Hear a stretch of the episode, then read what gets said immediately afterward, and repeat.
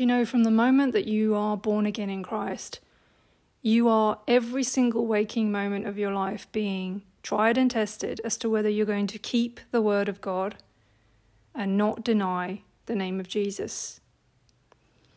As he tells us himself, Jesus, our Saviour, in chapter 3 of Revelation, in verse 8, he says, I know your works. Behold, I have set before you an open door, and no man can shut it, for thou hast a little strength. As in, I know you're tired, I know you're weary, but you got that strength. And you know what that strength is? You kept my word, and you have not denied my name. So he's like, hold on tight. Even though you're worn out, I get it, but hold on tight, because that's the whole point, friend. That is the whole point.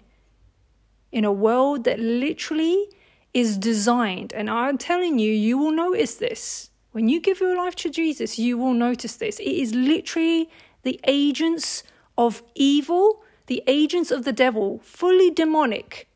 The way people turn on you the moment that you are simply following God's word and his commands and like not denying Jesus' name, they will turn on you, man. They hate you. They hate you and they want to do everything to make you slip up because that's the point. They're trying to take away your crown, and you should not let them take away your crown.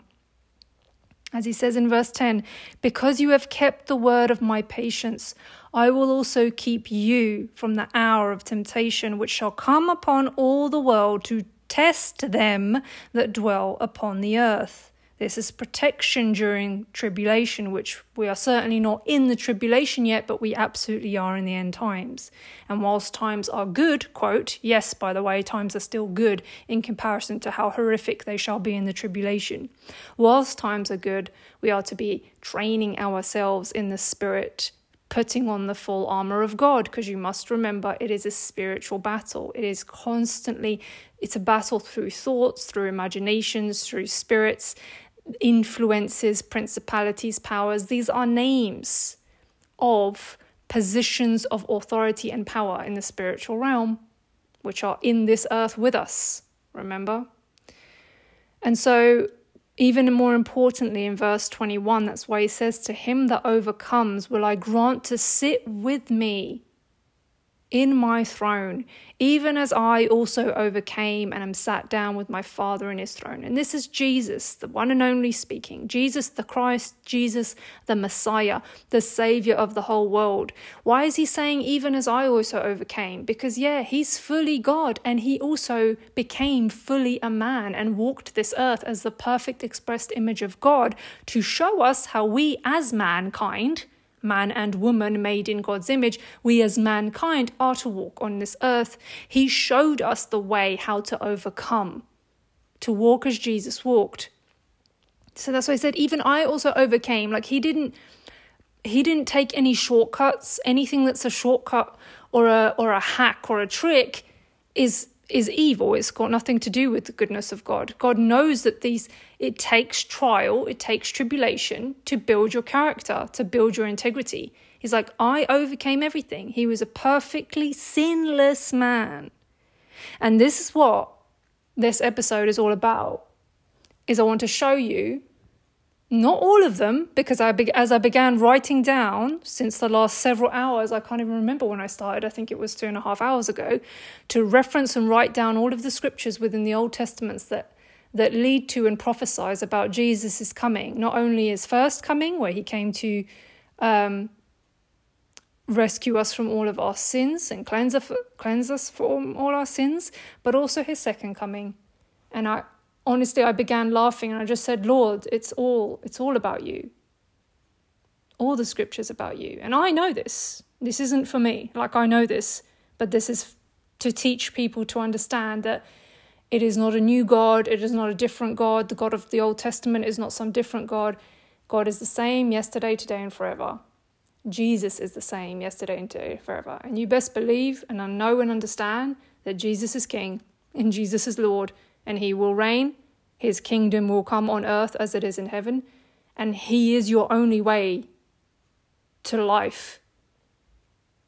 When I say he's your only way to salvation, you don't even know what I'm talking about if you've never read the scriptures. Salvation means that your life is being literally saved from eternal damnation because you don't just cease to exist after this. There is such a thing as resurrection and life after death, but not the kind of life after death that some believe, which is the whole reincarnating into 50,000 things, or you just going on some spiritual journey into nothingness or, or, or, energy fields and stuff. It's none of that, man. It's none of that. Your entire existence is, is, is explained to you in the scriptures. You want to learn about yourself? Read the Bible. You want to learn about reality? Read the Bible. You want to learn about real history? Read the Bible. You want to learn what actually we are, like where what Earth is, what the what heaven is, what the skies are, the heavens. Like you want to learn what all that is. Read the Bible. God will tell you. And you can call upon him. His phone number is Jeremiah chapter 33, verse 3. That's God's phone number. You call upon him. And it says, Call unto me, and I will answer you, and show you great and mighty things which you know not. Anytime you call upon God in spirit and in truth, so like you really mean it, He'll answer you. And here's the whole like secret of the whole thing how you know that you're in Christ and that He's doing His perfecting and His sanctification in you as you continue in this life is how faithful you are to Him. Are you faithful to Him? Like, do you have an actual relationship with Him? And honestly, the perfect example of this, which to this day you read even in the book of Revelation, just how pleased God was with King David. That man had a heart after God. And no, that does not mean he was a perfect, sinless man. He wasn't. There was no such man other than Jesus Christ. Hallelujah. Which is why he came to save all of us. The only one that could, the only blood that can redeem us. God Himself in the flesh, saving all of His children back to Himself, those at least who answer the call. But salvation is offered to everybody because he wishes none to perish. That doesn't mean that people don't perish, though, because that's your will. Your will is whether you decide to accept the grace of God, his mercy, with thanksgiving, or you decide to deny it in spite and hatred and choose choose damnation and choose to fall. And what does it mean to be a man after God's heart? It means that he called upon the Lord. He called upon God. He trusted in God. He came to God for counsel every single time. In good times, in bad times, no matter the situation, God was his number one. God was always his number one. He, that faith to me like is so much clearer when you explain it in being faithful, like in a relationship, being faithful not going astray, not betraying. It's loyalty. There's trust. There's a respect. There's a loving bond. That's what God's looking for. That's what He's literally looking for. Are you loyal and faithful to Him? No matter what kind of season or situation is going on in your life. Again, David was not a perfect man, but he called upon the Lord and he was always to keeping to his statutes and tests, but he was always wanting to do the best that he can. But in nonetheless, through the trials and tribulations of life, he never turned to somebody else and said, Hey, what do you think? Or what, what you should do? Or go and bribe somebody to help him. No, he always called upon the Lord first. Should I go into this battle or not? Am I going to win it or not? Do you, should I go and do this or not? Should I stay? Should I go? Should I continue? What should I do in this case? He always sought counsel from God, and he did so in front of everybody publicly, being a perfect example of a godly person. And he had that, like, this it's like this joyful spirit where he was like constantly praising and glorifying God in all kinds of ways. Like he wasn't embarrassed to do that. Like he really loved God. And so, whilst it's not going to be just limited to what I'm going to go through today, albeit it is a lot, I can just assure you that there's way more than what I'm going to go through in just today's episode of prophecies and examples within the Old Testament prophesying about Jesus and that he is the savior of the world and the only way to salvation. And he is the one that you know the, the Israelites and the Jews were waiting for and still wait for to this day, many of them. And I believe we're coming back to a time now leading into again the end times as we are leading into the tribulation. A time where your faith is either like the ones in the book of Acts or it's not at all. Like the message, Christ's message to the Laodicean church, which is that, you know, you're neither hot nor I'd rather you're hot or cold, because if you're lukewarm, I will spit you out of my mouth. Meaning that there is no in between. It is either you are fully dedicated to Christ, you're fully loyal to Him, you don't cheat on Him with other gods, you don't have other idols on the side. He's not just one of your gods. He's not just one of your, you know, kings in your in your tool belt. He's not just another thing that you use to try and quote manifest something you need in your life. It's just him. You're loyal. He is he is jealous over us with a godly jealousy. It's the same that's why he always uses the marital relationship as an example or the parent to child relationship as an example because it's a very clear example of that how strong a bond is in those cases and for example with a husband or a wife how obviously there is a form of um, jealousy if one goes astray and if that wasn't there, then you didn't love the person to begin with. Of course, in today's world, that's looked at as a whole other thing because today's world, there is no such thing as loyalty, there's no such thing as faithfulness, there's no such thing as any kind of love or grace or kindness or compassion. It is simply be as cold hearted and um, uh, get what you want from somebody, and that's that. But that's not what God's love's about. And that's what he's constantly saying throughout all of the scriptures, always like you're behaving like a harlot. You're behaving like a whore, going over to other gods all the time. And then you want to come up and ask me something? You want to come to my prophet and be like, hey, do you mind inquiring of the Lord about, you know, my future? Is my future going to be prosperous? And he's like, you just came back from like, you know, worshiping five other gods. Why on earth should I speak to you right now? again, ultimately, it's super simple to understand. It's really simple when you bring it down to that level, like of just human relationship. But a lot of people, of course, they just want to deny it because they want to deny God, because they love their darkness. They love to be evil. They love to be wicked. And that's that's the clear differentiator. It's so clever. It's such an intelligent thing. Like the scripture, that's why it's called the sword of the Spirit because it cuts in the heart. The moment that people hear the word of God, it's either going to like make you repent and then seek God, or it's going to make you cringe and get all angry and aggressive or run away. It's a very clear differentiator of who belongs to God and who doesn't. So it's extremely powerful. So, like in the book of Acts, they were fully on fire for God. They were so passionate. And God's looking for that. That's what David was too. That's the faithfulness. You're passionate about Him. You're passionate about God. You're passionate about the fact that the whole purpose in this life is to have salvation and to know Jesus Christ as Lord and Savior. And to help as many people come to that realization as possible.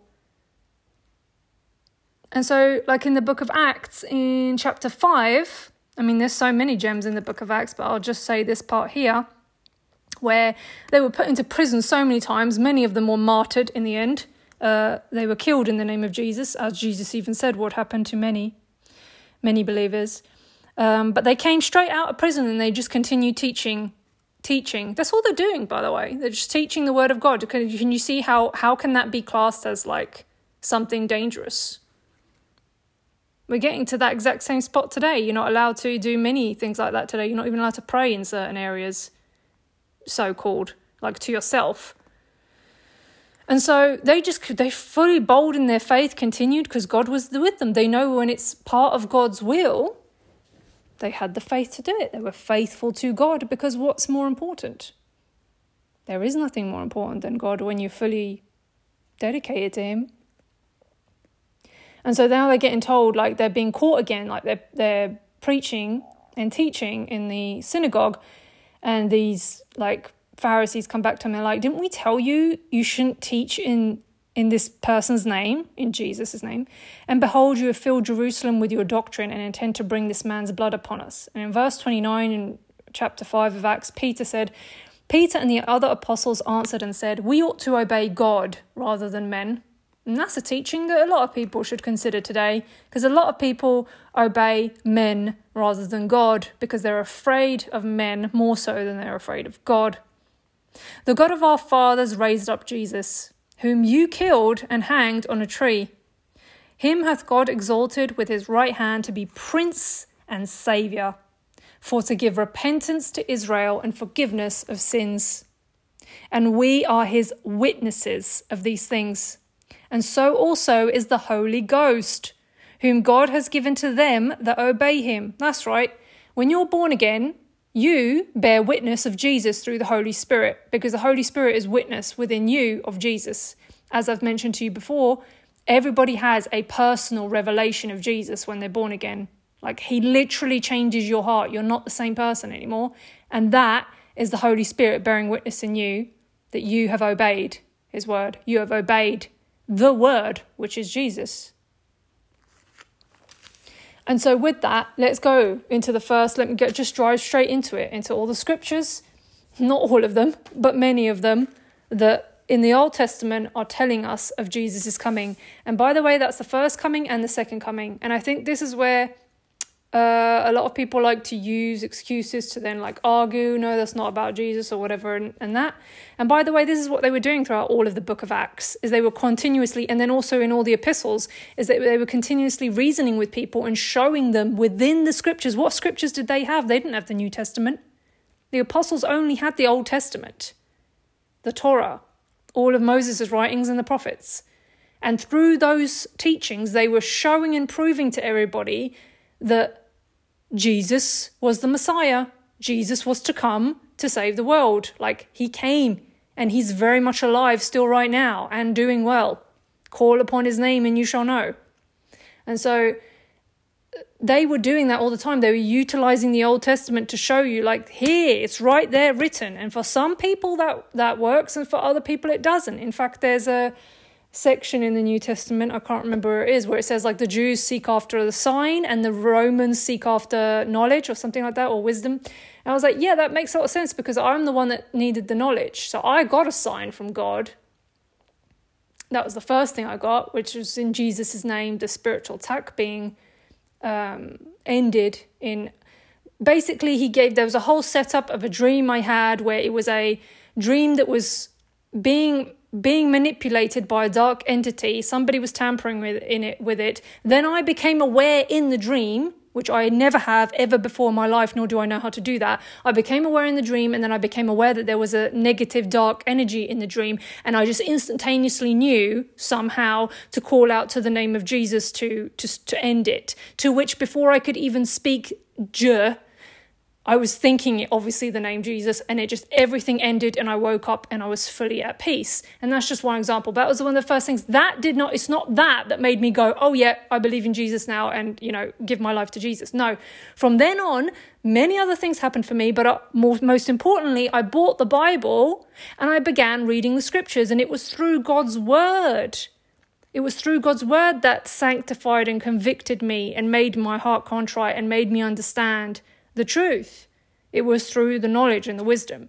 But others need the the sign, right? So he's saying like there is the different ways that people people come to realize the truth. And so because I am more the one that's going to be talking about wisdom and knowledge, I always have been such a person, then that's the way I teach. That's why I'm always teaching you from the word. I'm not just sitting here speaking about personal experiences because ultimately it isn't only just about your personal experiences and you should be cautious when no one is actually teaching you from the word of god and they're just basically riffing on something they experienced in in their life and then they think that that's just of god and then they're just they're just never speaking of god's word. Because you've got to remember god's word is what's actually sanctifying you. God's word is what's doing its work within you to change you. And i'm going to go to one of the first ones here in jeremiah chapter 23 Verse 5 Behold, the days come, says the Lord. This is, by the way, Jeremiah, again, prophet. So this is thousands of years before Christ, right? Behold, the days come, said the Lord, that I will raise unto David a righteous branch, and a king shall reign and prosper, and shall execute judgment and justice in the earth. In his days, Judah shall be saved, and Israel shall dwell safely, and this is his name whereby he shall be called the Lord our righteousness. Now, this is referring to Jesus' second coming and his reign in the millennial kingdom. Now, this is what I was uh, explaining or beginning to explain earlier, which is that as you're reading prophecy, prophecy has got like this blending of time going on. It's not linear. So when you're reading the books of the prophets, when you're reading Isaiah, Jeremiah, Daniel, uh, Micah, uh, Zechariah, and so on, all of them, it's not a linear thing. It's not like then this will happen, then this will happen. Prophecy is not like that. So as you're reading, even within one chapter, you could be reading about events that happened already, are happening, going to happen, going to going to happen after that. Okay, so that's the first thing you've got to understand. So, throughout all of the book of Isaiah, especially, there is a lot of that back and forth, back and forth. And there is so much in the book of Isaiah that's also about the second coming. And there's a mixture of both. There's a mixture of when he first came, when Jesus first came to die for our sins so that we actually had a chance of life. And then there's all about his second coming, which hasn't happened yet, which we are all still yet to see. Okay?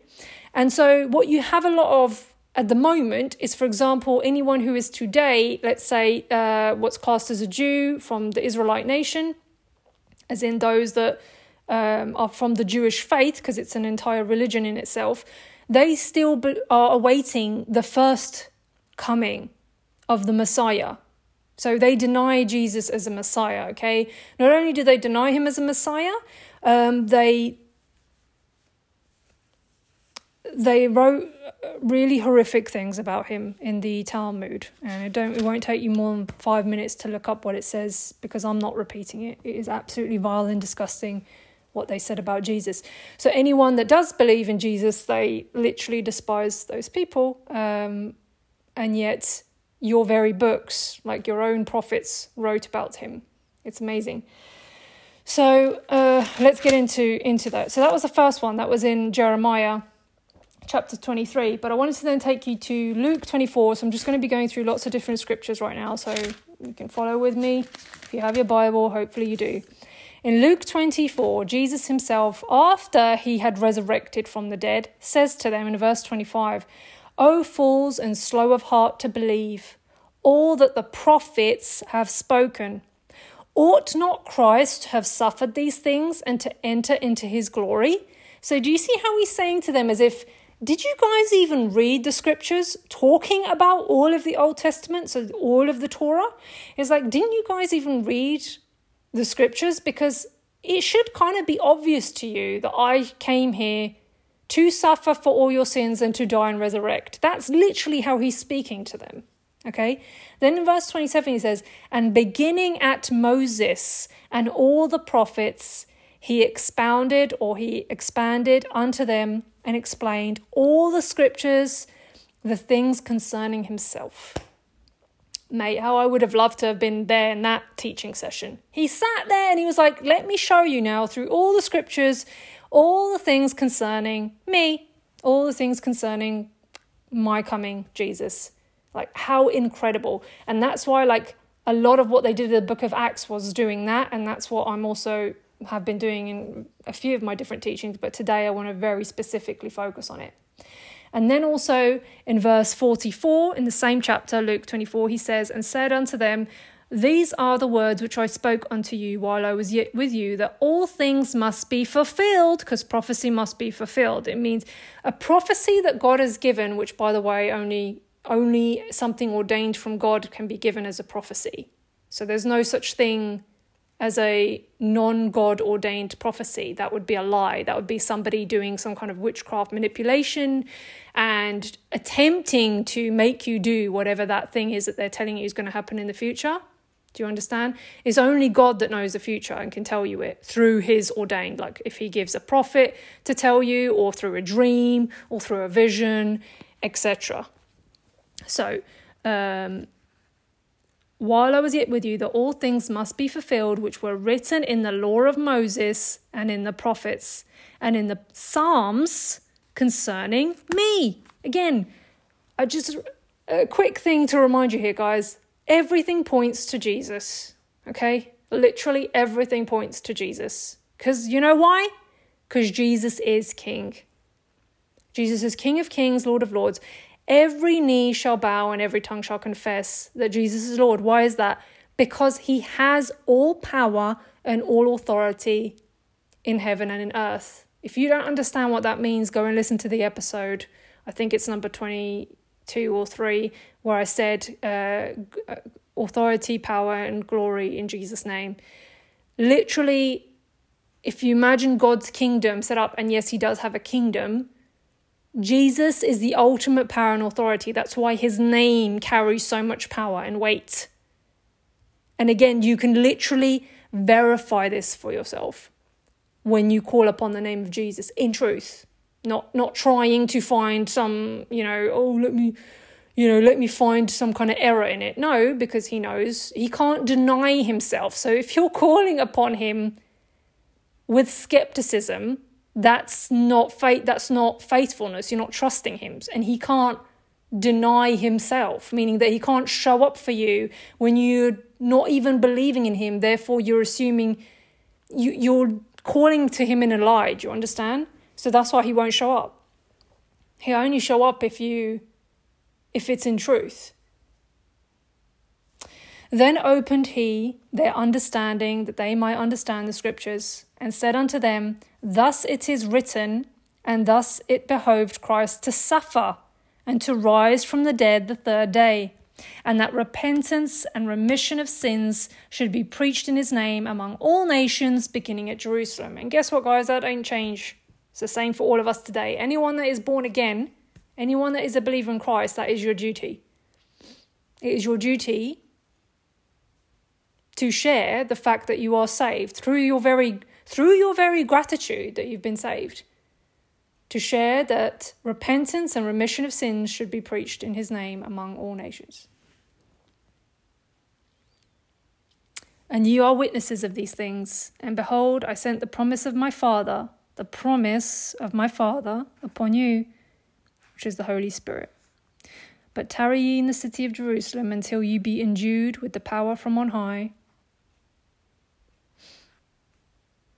And it came to pass, while he blessed them, and he was parted from them and carried up into heaven, they worshipped him and returned to Jerusalem with great joy, and they were continually in the temple praising and blessing God.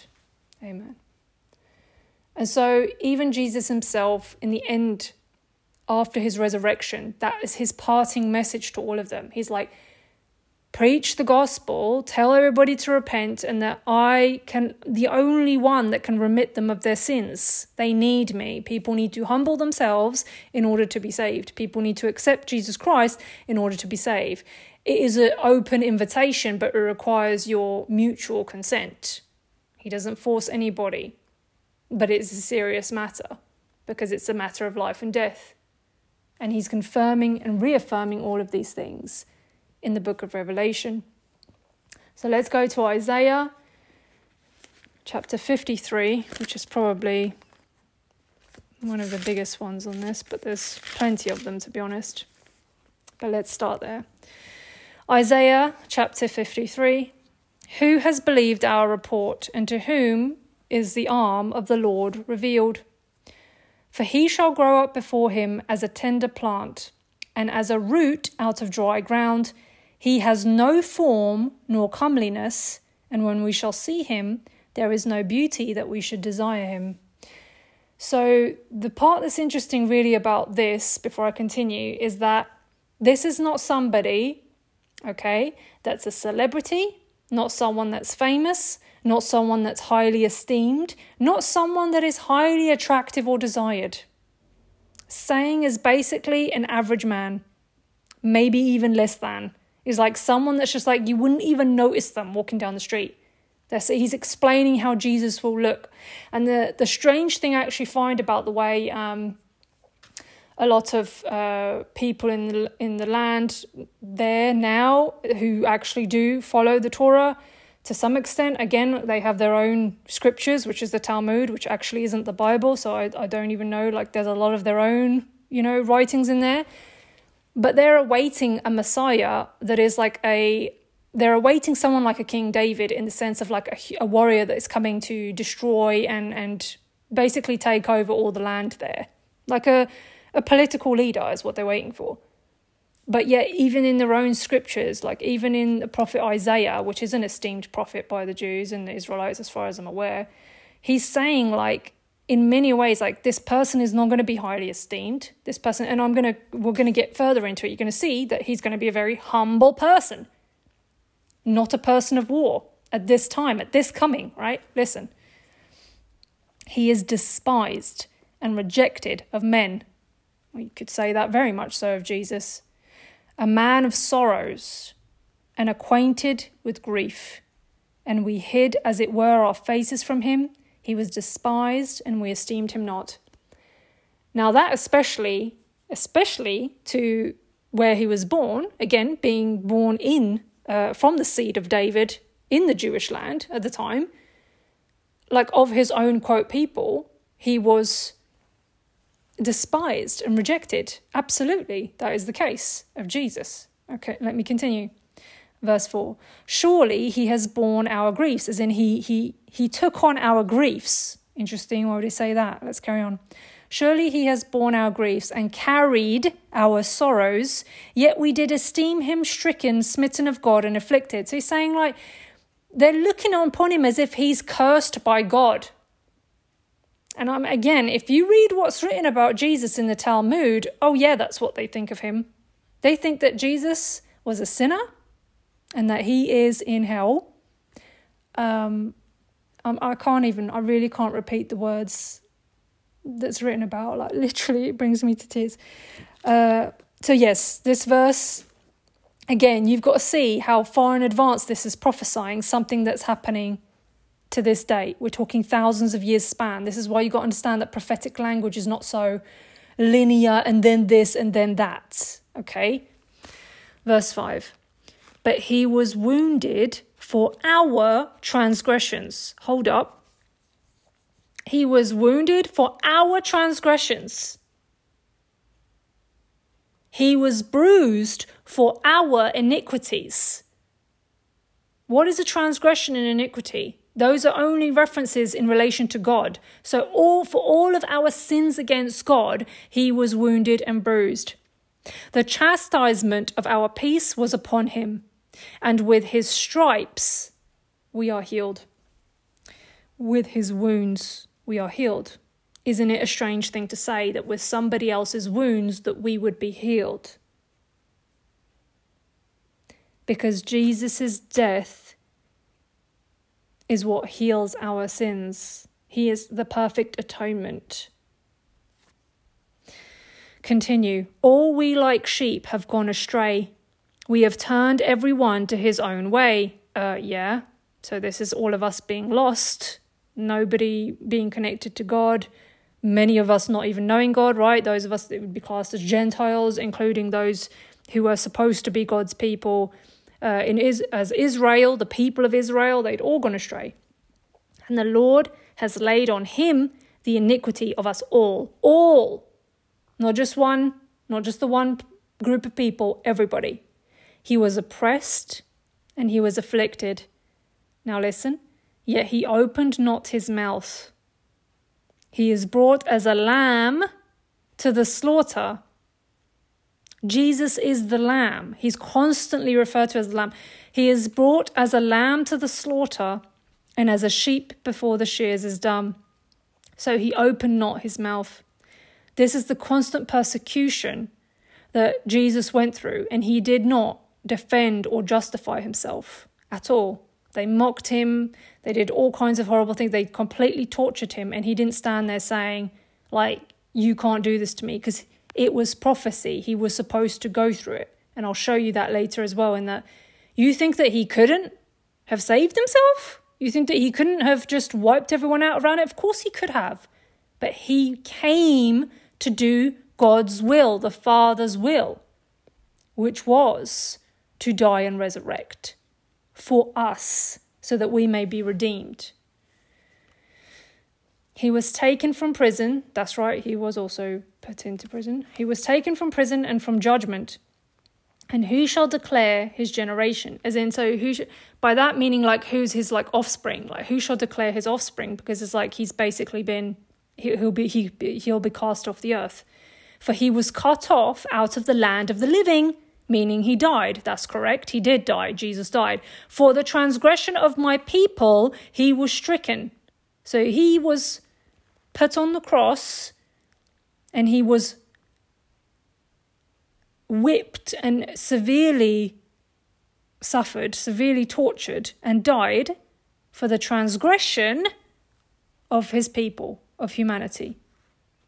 And he made his grave with the wicked. Where are the wicked?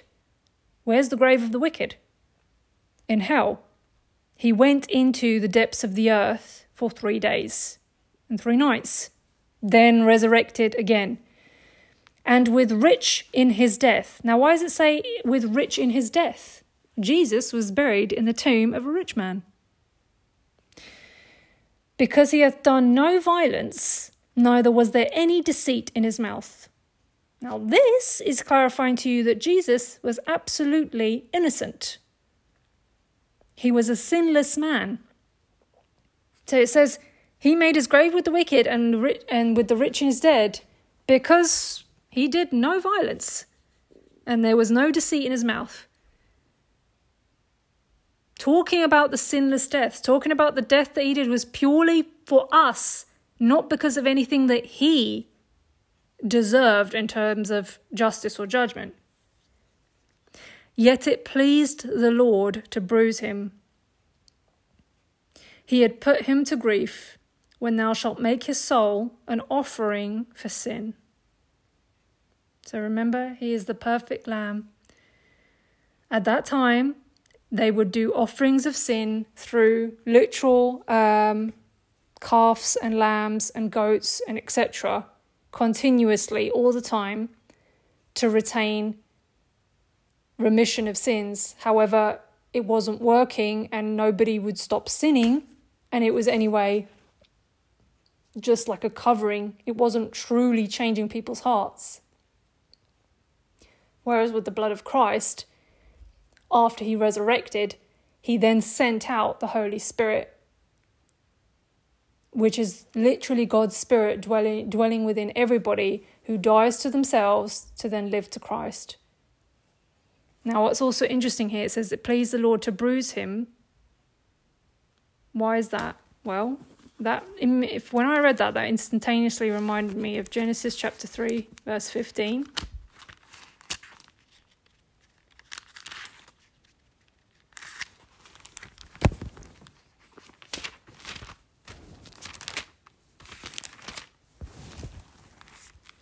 Where it says, "And I will put." This is after they'd sinned, and uh, the serpent. He's God is talking to the serpent, which is Satan, uh, and to the to the woman and the man, Adam and Eve, I will put enmity, which is discord. I will put discord between the, you and the woman, as in you, Satan, and the woman, and between your seed and her seed. Seed is your offspring.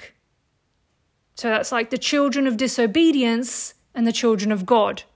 I will put enmity between your seed and her seed. And there is very much a seed war to this day. Again, Book of Daniel, chapter 2, where it says they will try to mix their seed with us, but they won't be able to cleave because iron does not mix with clay. And that's talking about the true, true tribulation times with the whole transhumanism thing and the merging of the demonic and the returning of things like Nephilim and all the rest of that. Like the world will look very different and horrifying.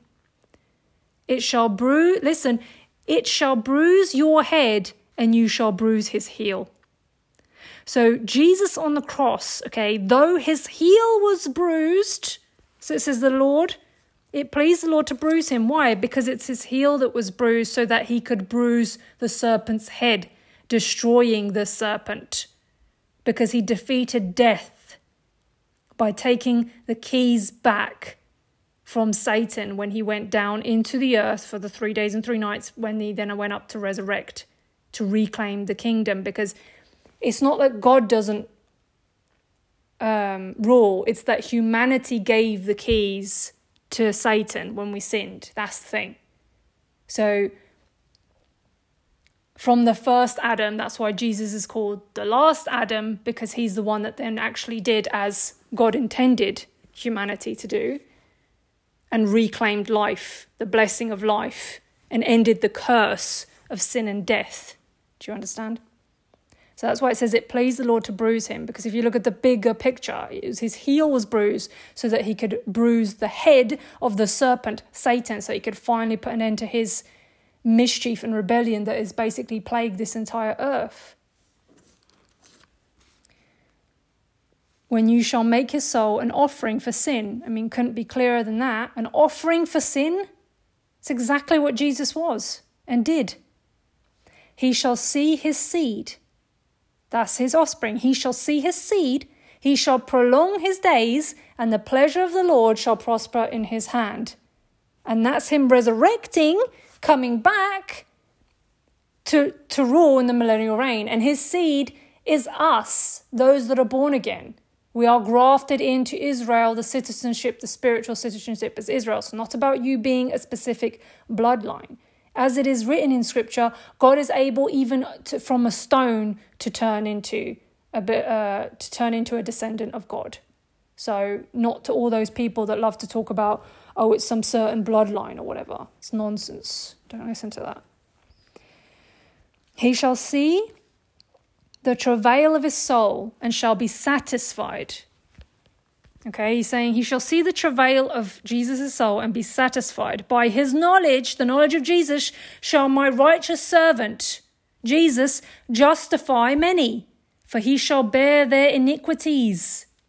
That's why he's like, it satisfies me because through his righteousness and the knowledge of Jesus, through having the testimony of Jesus, he shall bear their iniquities, as in we shall be saved.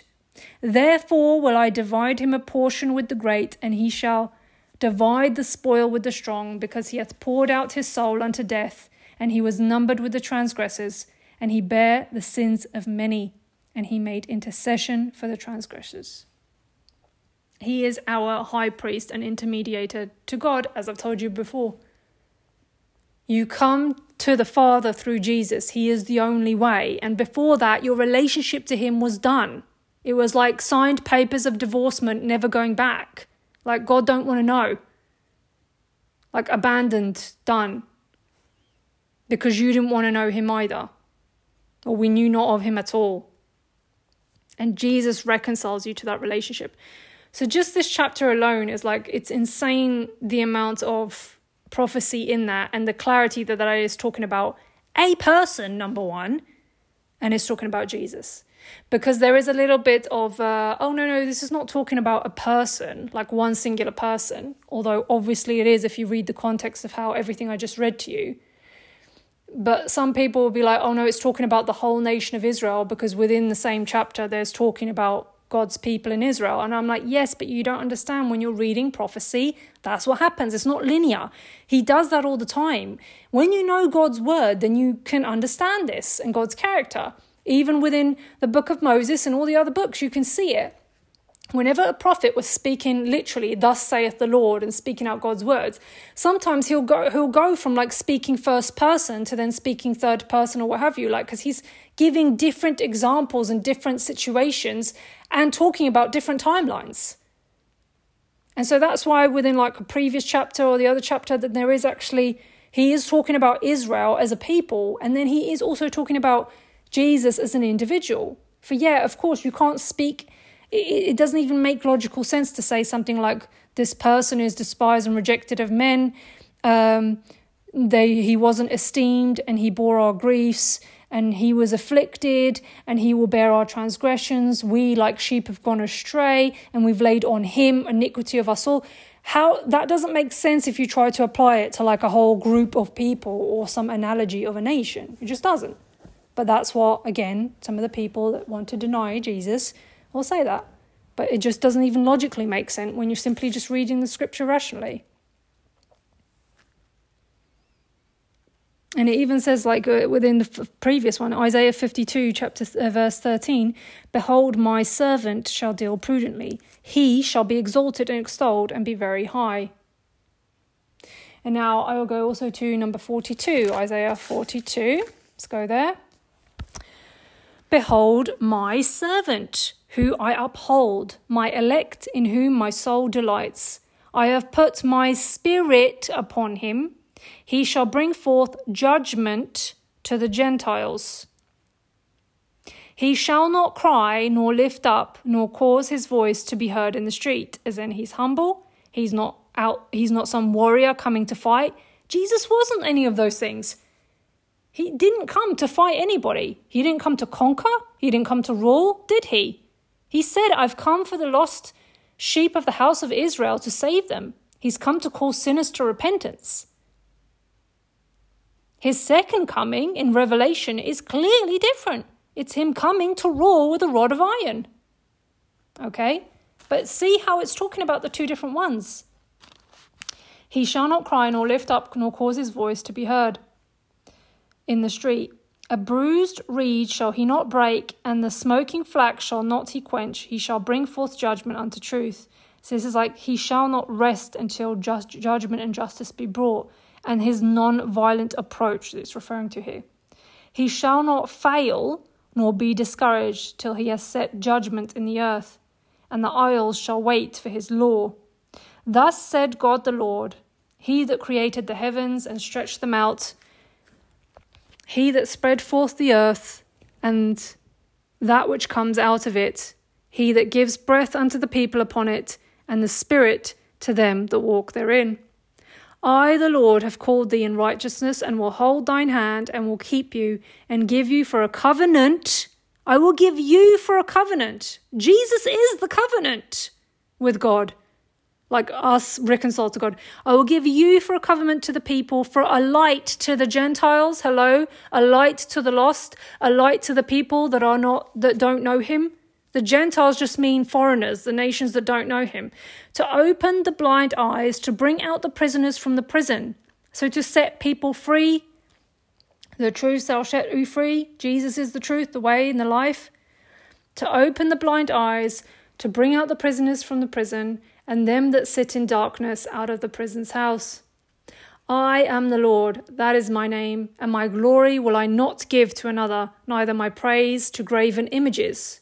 So this is the acknowledgement that is uh, he is the only one. Like why do people keep going out and seeking salvation or seeking joy and happiness or prosperity or whatever else from all of these idols made with hands? He's like, I am the one. I have spoken it. And guess what? When he speaks a prophecy, it comes to pass. That's how you know it's God. So he's like, I am the one, I am the Lord, that, that is my name, and my glory will I not give to another. And absolutely, his prophecies come to pass. He showed us that throughout all of the Old Testament and continuously, still to this day, he shows us that in Jesus' name. And so we see this is also referred to in Matthew chapter 12, verse 16. Let's go there.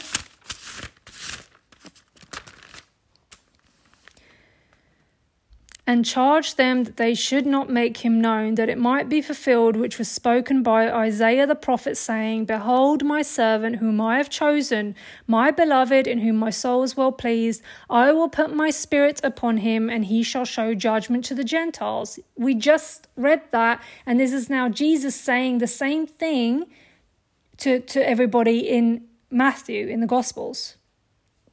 He shall not strive nor cry, neither shall any man hear his voice in the streets. A bruised reed shall he not break, and smoking flax shall he not quench, till he send forth judgment unto victory. And in his name shall the Gentiles trust. Then was brought unto him one possessed with a devil, blind and dumb, and he healed him, insomuch that the blind and dumb both spoke and saw. And all the people were amazed and said, Is this not the son of David? And this is the other thing, like he so he was so pleased with David, okay, again, showing you that the man's heart was so faithful to God that he calls himself the seed of David, as well as the king of David, as well as having the keys of David, he the throne of David. he's of course referring to his own everlasting throne, but he continuously uses the name of David to show you just how much of a godly man he was, how much he loved Christ. Not because he was perfectly righteous, but he certainly wasn't uh, uh, um, a careless sinner. He was very serious about God's commandments and to do them. But it was his commitment and dedication to God and his constant looking to the Lord for answers and nobody else, which is why God's like, I always have David's back because he always looks to me. That's why he was able to like do all the miracles and incredible things he could do, which no other person could do, and everyone knew that David's clearly got clearly got God on his side because he constantly was able to do things with such few people all the time, and everybody had massive armies, and David had God. Carrying on, Isaiah 26, verse uh, 19 to 21. Thy dead men shall live, not the dead, thy dead, your, your dead. Who? Dead in Christ. Your dead men shall live together with my dead body. Hello shall they rise. Awake and sing, you that dwell in the dust, for thy dew is as the dew of herbs, and the earth shall cast out the dead. This is talking about the first resurrection of those that died in Christ, shall resurrect in Christ unto the first resurrection to reign with him in the millennial reign. Come, my people, enter thou into thy chambers, and shut thy doors about thee. Hide yourself, as it were, for a little moment, until the indignation be overpast. This is in, in the tribulation time. For behold, the Lord comes out of his place to punish the inhabitants of the earth. Again, this is the end, this is the in Book of Revelation. Out of his place to punish the inhabitants of the earth for their iniquity. The earth also shall disclose her blood, and shall no more cover her slain. In that day the Lord, with his sore and great and strong sword, shall punish Leviathan the piercing serpent, even Leviathan that crooked serpent, and he, he shall slay the dragon that is in the sea. That's referring to when he puts Satan back into that's in Revelation chapter 20, verse 2. Let's go there quickly. Again, I'm constantly going like between Old and New Testament, showing you the fulfillments of different uh, prophecies and also still yet to come ones. 20, 20, 20, verse 2, did I say? And he laid hold on the dragon, that old serpent, which is the devil and Satan, and bound him a thousand years, and cast him into the bottomless pit, and shut him up, and set a seal upon him, that he should deceive the nations no more, till the thousand years should be fulfilled, and after that he must be loosed a little season. That's in Revelation, talking about what we just read in Isaiah, are literally at the first resurrection that Satan's going to be put away for a thousand years, whilst the thousand years millennial reign is before all of eternity comes with the new heaven and the new earth. Then we have uh, Isaiah 27, verse 1 and 2, uh, which I just said as well, sorry. Then Isaiah 24, 20 to 23. The earth shall reel to and fro like a drunkard, and shall be removed like a cottage, and the transgressions thereof shall be heavy upon it, and it shall fall and not rise again. This is talking about the literally the end of the world in book of revelation and it shall come to pass in that day that the lord shall punish the host of the high ones that are on high meaning satan and his fallen angels and the kings of the earth upon the earth so also all people who are wicked and who are also in those positions of leadership, as well as everybody else who is wicked and has pledged their allegiance to Satan through the mark of the beast. And they shall be gathered together as prisoners are gathered in the pit, and shall be shut up in the prison, and after many days shall they be visited. Again, what we were just talking about, which is the being bound for a thousand years. Then the moon shall be confounded, and the sun ashamed, when the Lord of hosts shall reign in the Mount Zion in Jerusalem and before his ancients gloriously. Mm, yeah, that is also in Revelation 19, verse 1 to 9.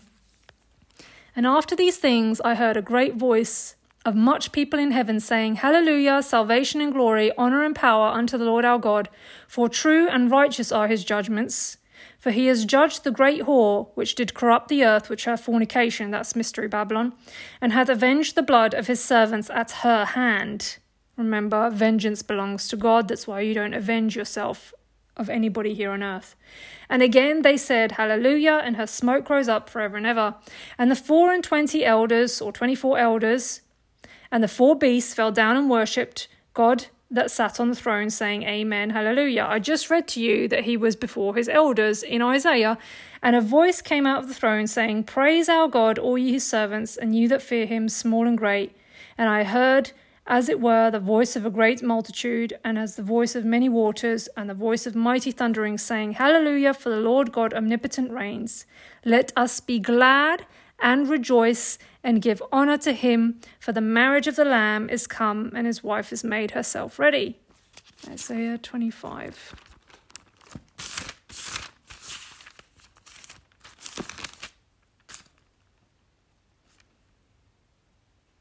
Six and four. And in this mountain, so this is Isaiah 25 6. And in this mountain shall the Lord of hosts make unto all people a feast of fat things, a feast of wines of the lees, a fe- fat things full of marrow, and of wines and lees well refined. This is talking about the wedding supper in Revelation. Do you see how it's talking about both comings, the first coming and the second coming? That's why prophecy shows you it's both of them. And he will destroy in the mountain the face of the covering cast over all the people. So this is like apocalypse reveal and removing of the veil. It's a spiritual sight. He will swallow up death in victory. And the Lord God will wipe away tears from off all faces, and the rebuke of his people shall he take away from all the earth, for the Lord has spoken it. And it shall be in that day, Lo, this is our God. It shall be said in that day, Lo, this is our God. We have waited for him, and he will save us. This is the Lord. We have waited for him. We will be glad and rejoice in his salvation. And that's what I just read to you in Revelation chapter 19 as well. Isaiah chapter 11, let's go there, verse 1 to 5. And there shall come forth a rod out of the stem of Jesse, and a branch shall grow out of his roots. Again, Jesus is the root of Jesse. And the Spirit of the Lord shall rest in him, upon him the spirit of wisdom and understanding, the spirit of counsel and might, the spirit of knowledge and of the fear of the Lord. And he shall make him of quick understanding in the fear of the Lord. And he shall not judge after the sight of his eyes, neither reprove after the hearing of his ears, but with righteousness shall he judge the poor, and reprove with equity for the meek of the earth. And he shall smite the earth with the rod of his mouth and with the breath of his lips shall he slay the wicked. And righteousness shall be the girdle of his loins, and faithfulness the girdle of his reins. And that is also Revelation chapter 19 as well.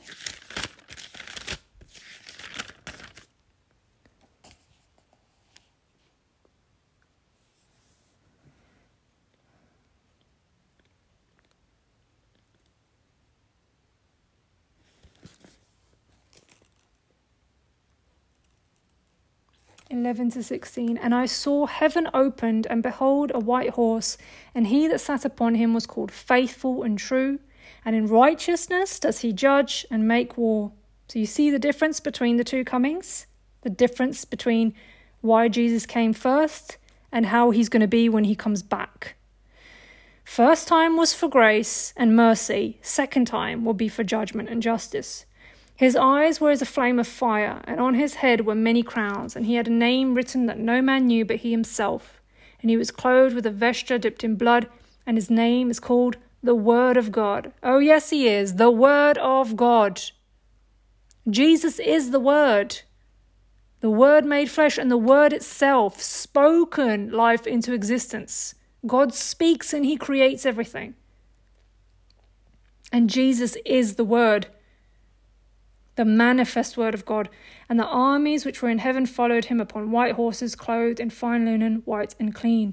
And out of his mouth goes a sharp sword, that with it he should smite the nations, and he shall rule them with a rod of iron, and he treads the winepress of the fierceness and the wrath of Almighty God.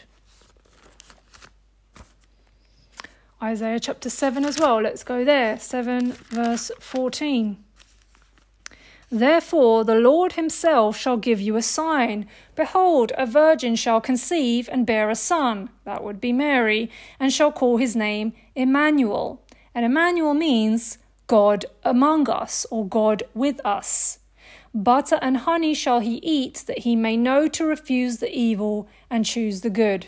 I tell you what, when I read that verse 15 for the first time, I was like, that's like what I've been teaching for so many years is like to refuse evil and choose the good. That's even those words I would say in a lot of my teachings. But that was before I knew Jesus. And it just amazed me when I saw that. Um, obviously, I was missing the core component of Jesus. Nonetheless, he was always with me somehow, some way. Know that. I know that looking back now. Isaiah 9, verse 6 to 7.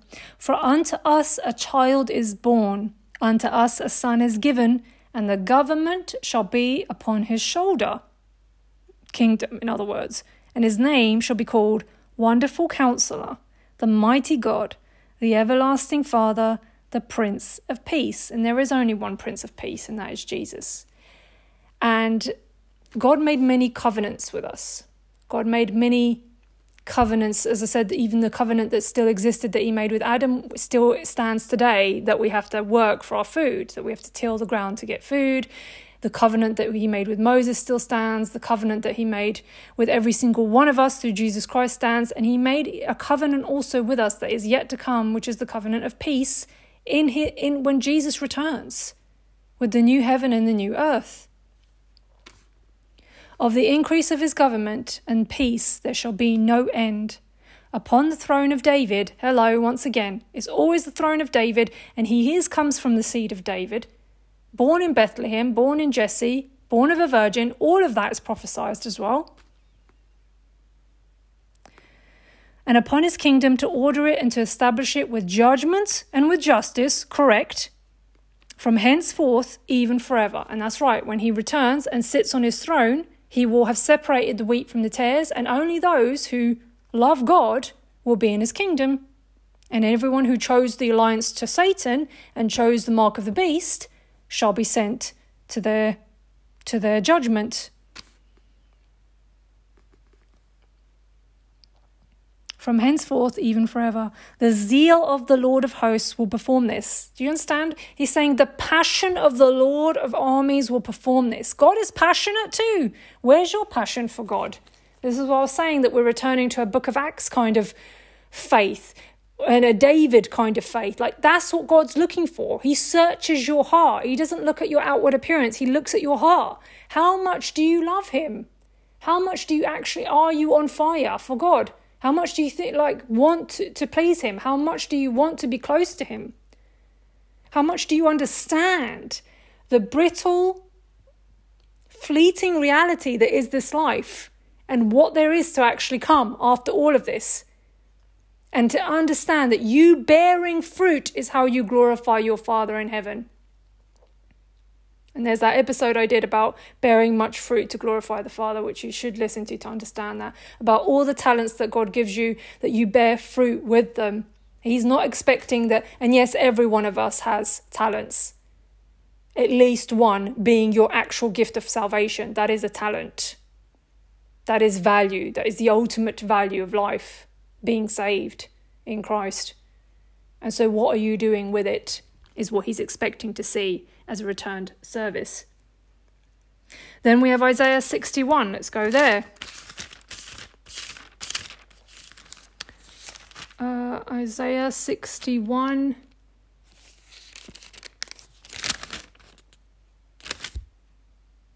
Verse 1, which was quoted by Jesus himself. So I'm reading to you from Isaiah the prophet, and you're going to hear Jesus saying it too.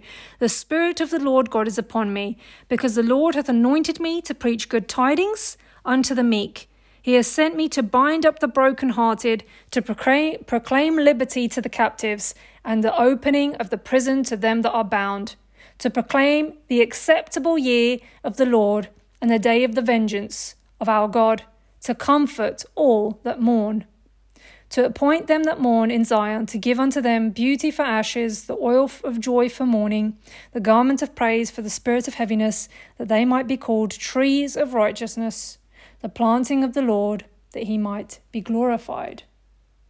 And that's also in Luke chapter 4, where Jesus says this himself when he just begins his ministry.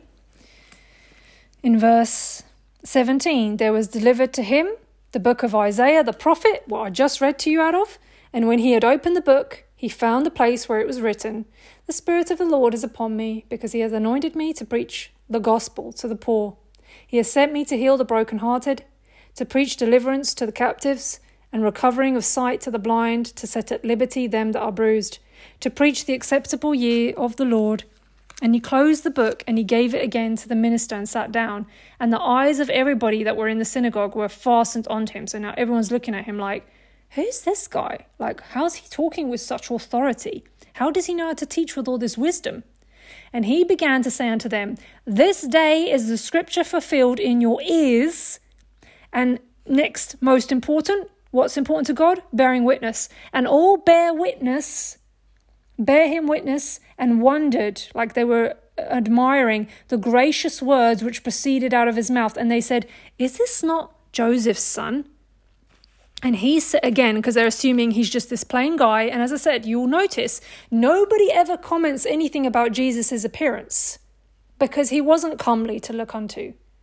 And also, I honestly don't know where all this comes from, where people actually think that they can have literal pictures and images of what Jesus looked like. I mean, how like, that's not even the point. I don't know how many times God has to, like, I really feel for God when, since the beginning, He's trying to explain to you that He does not want you to worship graven images, including images of Himself. He says, You shall not make any graven image like unto me or like unto anything made with gold, silver, wood, whatever. Understand this. This really came to me the other day when I was just like walking. I was like, Oh, right, yeah. He gives you the word of God. Because guess what? You can't worship words. You can't worship like looking at words. Like you don't end up, what I mean by that is you can't idolize words. You idolize images. Do you understand? So God is always reasoning with you, okay, through His word. He, he's literally reasoning with you. Like he's using your God given human intellect to reason with you. And people are going around making images to worship and idolize. And he's like, that's exactly what I don't want you to do because that's called vanity. It's called vain. It's empty, it's pointless, it's fruitless. And so it's amazing to me that people will still find a way to worship an image, an idol. It's almost like people have to look at an image to worship. No, you don't.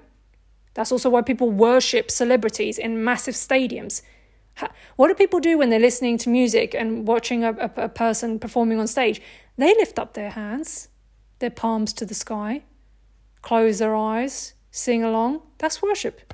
You're worshipping an idol. And yet, God gives you His word, and He says, I'm the only one you are to worship, but you worship Him in spirit and in truth. It means you don't look upon a picture and then worship God and say, Oh, you picture of God, I worship you, including any image you make of Jesus. He never gave us a picture of himself. And again, even in the scriptures, you'll notice nobody talked about how he looked. Ever. Because it wasn't about how he looked. Just like Isaiah 53 tells us, it had nothing to do with how he looked. It was to, to prove to you that it had nothing to do with him gaining favor in the sight of people's faces because he was preferred or highly esteemed or extremely good looking or attractive or whatever. It was like, no, he was literally the least likely person you would ever consider. That's why they're also saying to you, isn't this Joseph's son? Like, who's this guy? Like, where does he come up with all this like wisdom like that he's talking? Because you're supposed to focus on the wisdom of the word and not worship and idolize an image. Understand? Including an image of man, a person, And he said unto them, You will surely say unto me this proverb, Physician, heal yourself, whatsoever we have heard done in the Capernaum do also here in thy country. So here they're going to be like, he's saying, you're going to ask me to prove like you, things to you with miracles. But he's saying the reason, the very reason, because they're asking him to prove with their skepticism, nobody shall be healed because you require faith to be healed. You require faithfulness to God to be healed. It, that's what love, like that's that mystical, um, supernatural aspect of love that heals. It's literally another, uh, such a common and easy example I can give you to make this make sense for you is like, you know, when people absolutely love, uh, I don't know, going home for the weekend or something to uh, experience their pet mother's cooking. And they're like, nothing can beat my mother's cooking because it's just made with the absolute love. How does it make sense, right? Ingredients are the same, the way they make it the same. No, it's the love part that made it taste so good. That's the kind of thing I'm saying. Like when God is saying, like, your faith in Him shows you how much you love Him and how much you rely on Him in your spirit. Not because He looks good, not because He can do anything specific for you, not because it makes you look good in front of others, but because you trust Him and love Him and you know that He is the truth. Then He's like, Watch, then watch. Watch how your faith will heal you. Watch how your faith will actually bring about miracles. You'll see. And that's when then Jesus explained to them in, a, in an entire in an entire city where people were like lame and, and blind and needed healing and stuff, he said nobody was healed because they didn't believe. And except one person, uh, Isaiah, for example, was sent unto Sarepta, city of Sidon, unto a woman that was one widow, like one woman. And it says many lepers were in Israel in the time of uh, Isaiah the prophet, and none of them were cleansed except Naaman the Syrian. And he's saying, uh, again, it's not because you are an Israelite or a Jew here that you are just a given that you're going to be healed or whatever. He's like, your faith is what makes you whole. Your dedication and loyalty to God, where is it? You don't have it. You're sitting here with skepticism saying, What can this God do for me? He can't do anything, so let me go to this idol instead. It's very important. Needed to point that out. So, continuing in Luke chapter 4, verse 32 and 35, I've got here as well. What have I said? And they were astonished at his doctrine, for his, for his word was with power. That's right, because Jesus has all power and authority now, all of it. And in the synagogue there was a man which had a spirit of an unclean devil and cried out with a loud voice. So the, the, the demons instantaneously recognize him. You have to understand this, saying, Leave us alone. What have we to do with you, O Jesus of Nazareth? Are you come to destroy us? I know you who you are, the Holy One of God. Like they just knew who he was because of the, the spiritual realm that we cannot see, in which we require faith because it is unseen, but it's very much real and it's there. In that spiritual realm, there is a literal structure, there is an entire system of government, there is an entire kingdom, and God says the word. It's like Jesus' name in everything is like the ultimate command. So they just knew, like, Jesus, what are you doing here? Have you come to already reprimand us before our time? We know who you are, the Holy One of God. Like they just knew. Not because he was a physical man walking on the earth, but because they knew who he was in spirit. And Jesus rebuked him, saying, Hold your peace, as in be quiet, don't say that, and come out of him. And when the devil had thrown in the midst, he came out of him and hurt him not. So he's like telling them, Don't uh, reveal who I am. Why was he saying that?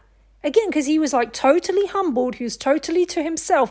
He came to teach and preach the word of the gospel, to preach that the kingdom of God is at hand and that people need to repent and be saved. And te- he was teaching all the scriptures and teaching everybody what it means to fear the Lord, what it means to keep his commandments, what it means to believe on the son, his son who he sent, okay?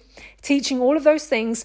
And he needed to do all of that up until the point in time that he would be uh, persecuted and um, sacrificed on the cross. And anybody, all of these demons that were calling out and saying that he was the Son of God, like could have changed something or could have like messed it up, right? So then he said the same thing. You see it in verse 41 in the same chapter. Devils came out of many crying out. So, as devils were coming out, because he was rebuking the devils or the demons to come out of these people, which of course they have to, because they have to listen to his command. everyone, including Satan, has to listen to God's command, saying, You are Christ, the Son of God, and the rebuking, and he rebuking them, suffered them not to speak. So then he didn't let them speak, for they knew that he was Christ. They knew that he was Christ.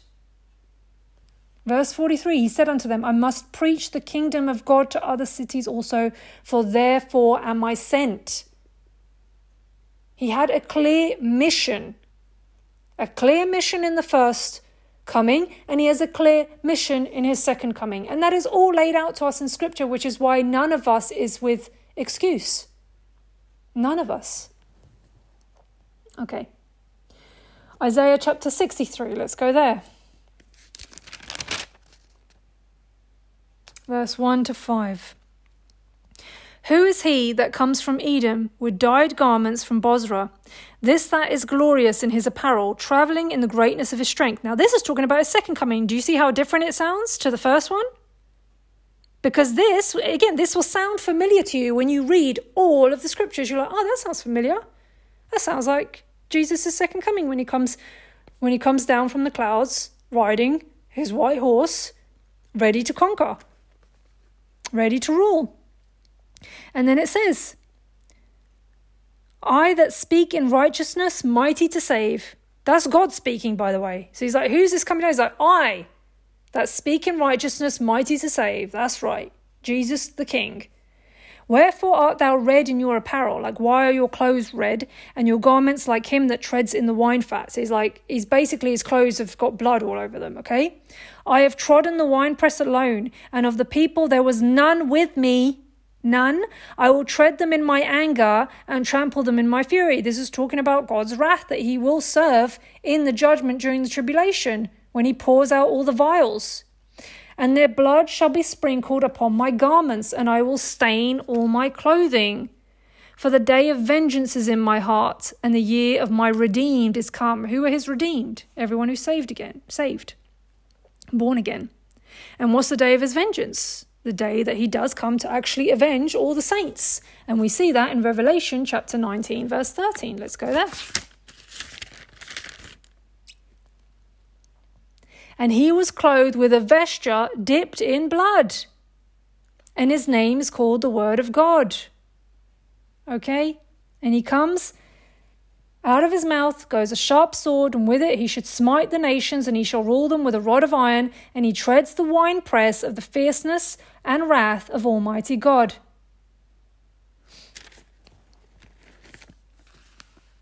And so going back, as I looked and there was none to help, and I wondered that there was none to uphold. Therefore my own arm brought salvation unto me, and my fury it upheld me. And that, I believe, is reference to Revelation chapter 5, verse 2 and 3.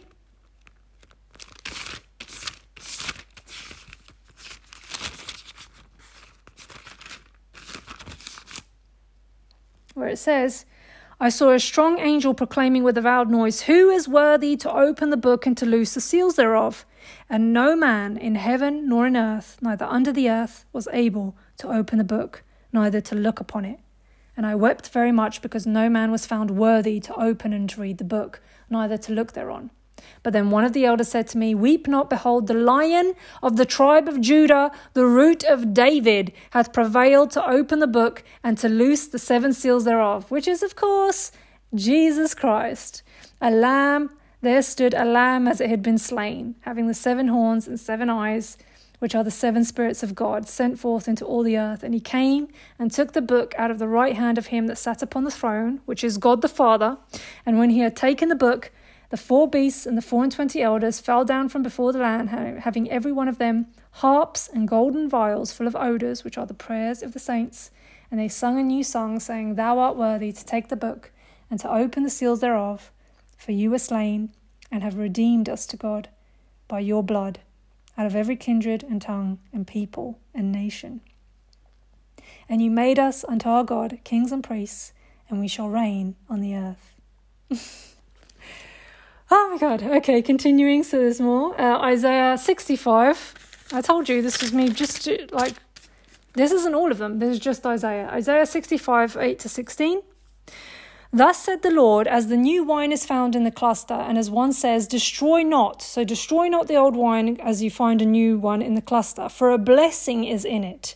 So will I do for my servants' sakes, that I may not destroy them all. So he's like, at the end, when he does the harvest, instead of destroying everyone, he's going to ensure that his redeemed are saved. And I will bring forth a seed out of Jacob and out of Judah an inheritor of my mountains, and my elect shall inherit it, and my servants shall dwell therein. And Sharon pit shall be a fold of flocks, and the valley of Achor a place for the herds to lie down, for my people that have sought me. But you are they that forsake the Lord, that forget my holy mountain, that prepare a table for that troop, and that furnish the drink offering unto that number. That's referring to the Antichrist his army that comes to literally fight against Jesus in the end, in the tribulation. And when it says offering unto that number, that's the people that pledge their allegiance to the Antichrist and take the mark of the beast. That's in Isaiah, Isaiah chapter 65. Woo! And then we have Isaiah 66, verse 5. Hear the word of the Lord, you that tremble at his word, your brethren that hated you, that cast you out for my name's sake said, Let the Lord be glorified, but he shall appear to your joy, and they shall be ashamed. ashamed. Interesting. We're in Isaiah here. Nobody in Isaiah, like nobody, sorry, before Jesus was being persecuted and martyred for God's name. It is only in Jesus' name that people are persecuted and martyred. You understand? And here we are in Isaiah Chapter 66, verse 5 Hear the word of the Lord, you that tremble at his words, and you that fear the Lord, you God's people. Your brothers and sisters that hate you, so those that forsake you, right, that hate you because of me, what did Jesus say? If the world hates you, they hated me first. That cast you out, so those that like abandoned you or betrayed you or, or uh, um, banished you for my name's sake, said, let the Lord be glorified. But he shall appear to your joy, and they to, the, to, to their shame. And that is the second resurrection, which is that he will appear to their shame, which is that they will have to face the Lord in the judgment at the great white throne to eternal damnation. But his saints shall be resurrected in the first resurrection, and their, and their vengeance shall be served through the Lord. An amazing one. Then I've got here as well uh, Psalm 22. Let's go to some of the Psalms. And this isn't even all the Psalms. Again, none, this is barely touching the surface, but there's quite a lot here. There's quite a lot here. Psalm 22. As Jesus said these words on the cross, and this is a psalm of David My God, my God, why have you forsaken me? Why art thou so far from helping me and from the words of my roaring?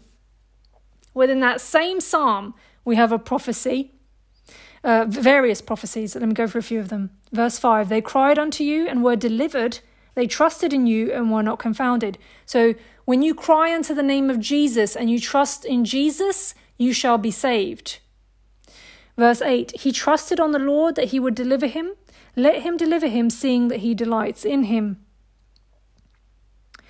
And it says, verse 16 for dogs have compassed me about. The assembly of the wicked have enclosed me. They pierced my hands and my feet.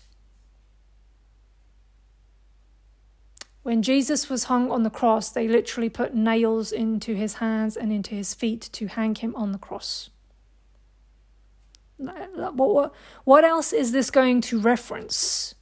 Like, this didn't even exist back then. This was a tradition that came in later on to um, to like hang people on crosses like that were uh, considered guilty of some crime or whatever. That, that didn't exist in the times of david in these psalms. So so what is he even saying when he say they pierced my hands and my feet like literal prophecy of jesus. I may tell all my bones they look and stare upon me on the cross. Listen to this now. They part my garments among them and cast lots upon my vesture that's exactly what they did just before they put him up. As they were mocking him before they took him onto the cross. Uh, they literally did cast lots. Basically, they were like trading as to who would get his clothing, uh, and then they like clothed him with like royal clothing, and they were mocking him like, "Oh look, it's the King Jesus," uh, and then like, "Why don't you save yourself now?"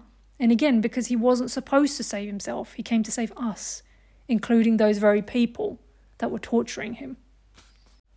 Psalm 49 also showing a precursor for the redemption through Jesus' blood.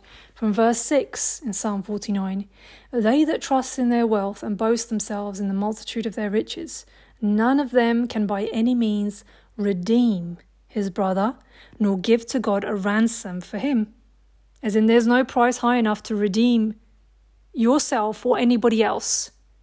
Like, there's nothing you can give God that is acceptable to his justice and judgment. Jesus is the only way. There's a reason that that's what he says. For the redemption of their soul is precious, and it ceases forever. That he should still live forever and not see corruption.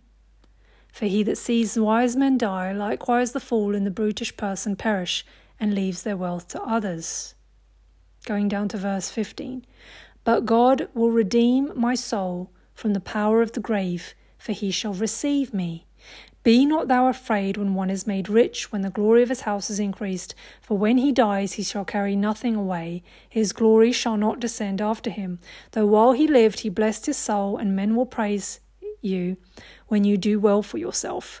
But he shall go to the generation of his fathers, they shall never see the light. Man that is in honour and understands not is like the beast that perishes. Which is the reprobate mind, and referring back to you that Jesus is the only way to be saved. The redemption of their soul is precious and ceases forever, and none of them can by any means redeem his brother, nor give to God a ransom for him. But God will redeem my soul from the power of the grave, for he shall receive me. And also in Proverbs 30, let's go there. Proverbs 30, verse 4 who hath ascended up into heaven, or descended? Who has gathered the wind in his fists? Who has bound the waters in a garment? Who has established all the ends of the earth? What is his name? And what is his son's name, if you can tell? I mean, that was in the year 930 ish BC. A thousand years before Christ, you've got King Solomon saying, What's God's name and what's his son's name? I mean, it just gets more. I'm like so excited. Like, and this is literally, I barely just went through, I only really showed you what was in Isaiah and not all of what was in Isaiah. And I'm just showing you a few cross references in some of the Psalms and a proverb. And then also towards in the New Testament where Jesus himself was showing the, fulfill, the fulfillment of that, and also what's still to come in his second coming in Book of Revelation. Now let's also see in in Matthew chapter 3, let's go there.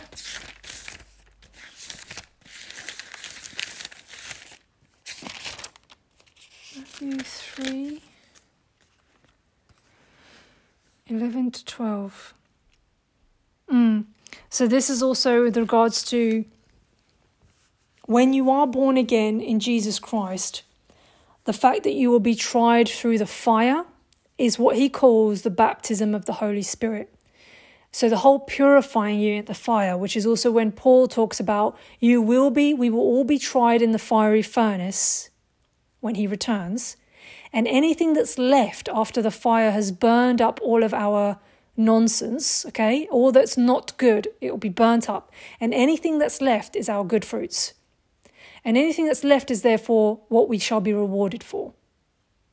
So that's why he's saying, Bear much fruit. In this my Father is glorified. And there is rewards. There is an entire kingdom. There is a whole eternal life after this. Don't lose sight of that in this earthly world. Matthew chapter 3, verse 11 I indeed baptize you. This is John the Baptist speaking. I indeed baptize you with water unto repentance. But he that comes after me is mightier than I, talking about Jesus again, and he was also prophesying, and Jesus came, whose shoes I am not worthy to bear. He shall baptize you with the Holy Spirit and with fire, whose fan is in his hand, and he will thoroughly purge his floor and gather his wheat into the garner, but he will burn up the chaff with the unquenchable fire. Okay? So, like, the Holy Spirit burns, it's a burning fire within you and it's constantly sanctifying you. Sanctification means God's going to correct you because He chastises, He disciplines who He loves. So you're going to be burned and tried in the fire. And He's going to come to see is your lamp have you got a lot of oil stored within you? Is your lamp burning strong for him when he returns? Even if you've happened to be wearied out, even if it's you've gone through a lot of tribulation, are you still keeping his word and not denying the name of Jesus, as he says to the church of Philadelphia? Very important. In Hebrews chapter 12, let's go there, verse 27. Hebrews 12 27. And this word, yet once more, signifies the removing of those things that are shaken, as of the things that are made, so of creation of what is physically manifest, removing the things that are shaken, so that are not stable in Christ, that those things which cannot be shaken may remain. So again, burning up in the fire that which is no good, that which is a lie, that which is evil and bad fruit, and leaving only that which is pure and good and holy. Wherefore, we receiving a kingdom which cannot be moved, let us have grace whereby we may serve God acceptably with reverence and godly fear. For our God is a consuming fire. Again, talking about fire. You will be tried in the fire. I told you in the other episode from Ecclesiastes that life is going to have turmoil and trouble, and for us to actually eat the fruit of our own work and our own hands, that is our portion. That is what we should be satisfied with, and we should be spending every single day living to glorify God from our own desire to. I don't say should be as in like that's what you must do. No, because you actually are being born again means you want to do that, as did David. You want to dance before the Lord with all your might, as David did before the Ark of the Covenant. You want to be singing in psalms to him. You want to be constantly in his word. You want to be, you're thinking about him all the time. He's the first one you think about when you go to sleep and when you wake up. He's the one you think about during the day. He's the one you miss when you're at work. He's the one you miss when you're like, you know, all that kind of stuff. Because he is like literally everything because God is good and God is perfect, and you realize that everything, all of this, all of existence, is for Him. As it says in Revelation, all things were made for Him, and for His pleasure they were made. and as it says in Hebrews 13, verse 15, by Him, therefore, let us offer the sacrifice of praise to God continually. That is the fruit of our lips, giving thanks to his name. But to do good, to do good, and to communicate forget not, for which such sacrifices God is well pleased. And we also have uh, Hebrews 12 27 and Revelation 3 18. Let's go there.